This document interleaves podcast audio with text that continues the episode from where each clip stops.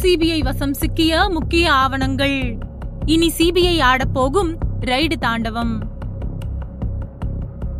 அண்ணாமலை வெளியிட்ட புகாரின் காரணமா சிபிஐ தமிழகத்துல தொடர்ச்சியா சம்பன் அனுப்பும் அப்படின்னு அதிரடியான தகவல் வெளியாயிருக்கு.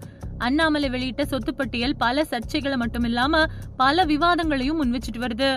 போன மாசம் நடந்த கட்சி கூட்டம் ஒண்ணுல பேசின அண்ணாமலை திமுக அமைச்சர்கள் எம்பிக்கள் அப்புறம் நிர்வாகிகள் இருபத்தி ஏழு பேரோட சொத்து பட்டியல் தமிழ் புத்தாண்டு தினமான ஏப்ரல் பதினாலாம் தேதி வெளியிடப்படும் அப்படின்னு சொல்லியிருந்தாரு. தான் வெளியிட போற தகவல்களை தமிழ் மக்கள் புத்தாண்டா கொண்டாடுவாங்க அப்படின்னும் அண்ணாமலை தெரிவிச்சாரு. அதுபடி ஏப்ரல் பதினாலாம் தேதி காலையில பத்து பதினஞ்சு மணி அளவுல சென்னை தியாகராய நகர்ல இருக்கக்கூடிய பாஜக தலைமையகத்துல திமுகவினரோட சொத்து பட்டியல் ஆவணங்களை அண்ணாமலை வெளியிட்டாரு.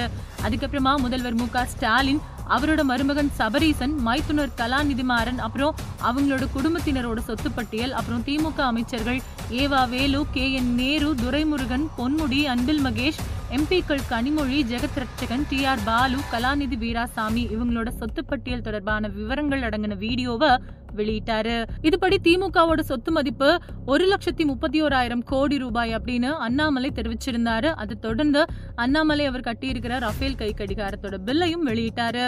தொடர்ந்து அதிமுக தலைவர்களோட சொத்து பட்டியலும் வெளியிடப்படும் அப்படின்னு தெரிவிச்சாரு. அண்ணாமலை இப்போ வெளியிட்ட சொத்து பட்டியல் பத்தி எல்லா கட்சியில் இருக்கக்கூடிய ஒவ்வொருத்தரும் வரிசையா கருத்துக்களை தெரிவிச்சிட்டு வராங்க. இந்த நிலையில மூத்த பத்திரிகையாளர் சவுக்கு சங்கர் சொன்ன கருத்து ஒண்ணு எல்லாராலும் உன்னிப்பா பார்க்கப்படுது. தனியார் யூடியூப் சேனலுக்கு கொடுத்த பேட்டி ஒன்றில் அவர் என்ன சொன்னாரு அப்படின்னா அண்ணாமலையை இவங்க எல்லாரும் காமெடியாவும் கோமாளியாவும் மக்குமலை அப்படின்னு பேசிட்டு இருக்காங்க.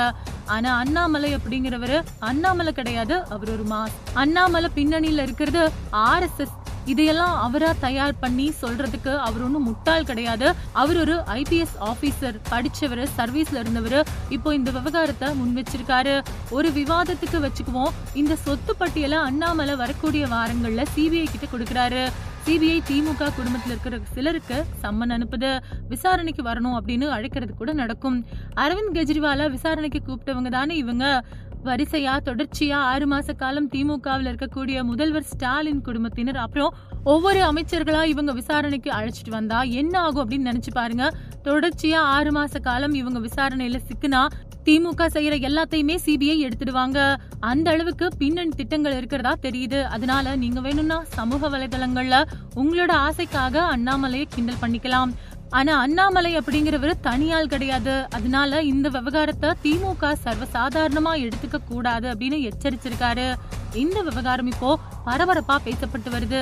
ஏற்கனவே அண்ணாமலை வரக்கூடிய வாரங்கள்ல நான் வெளியிட்ட திமுகவோட சொத்து ஆவணங்களை சிபிஐ வசம் ஒப்படைக்க போறேன் அப்படின்னு சொன்னதும் குறிப்பிடத்தக்கது.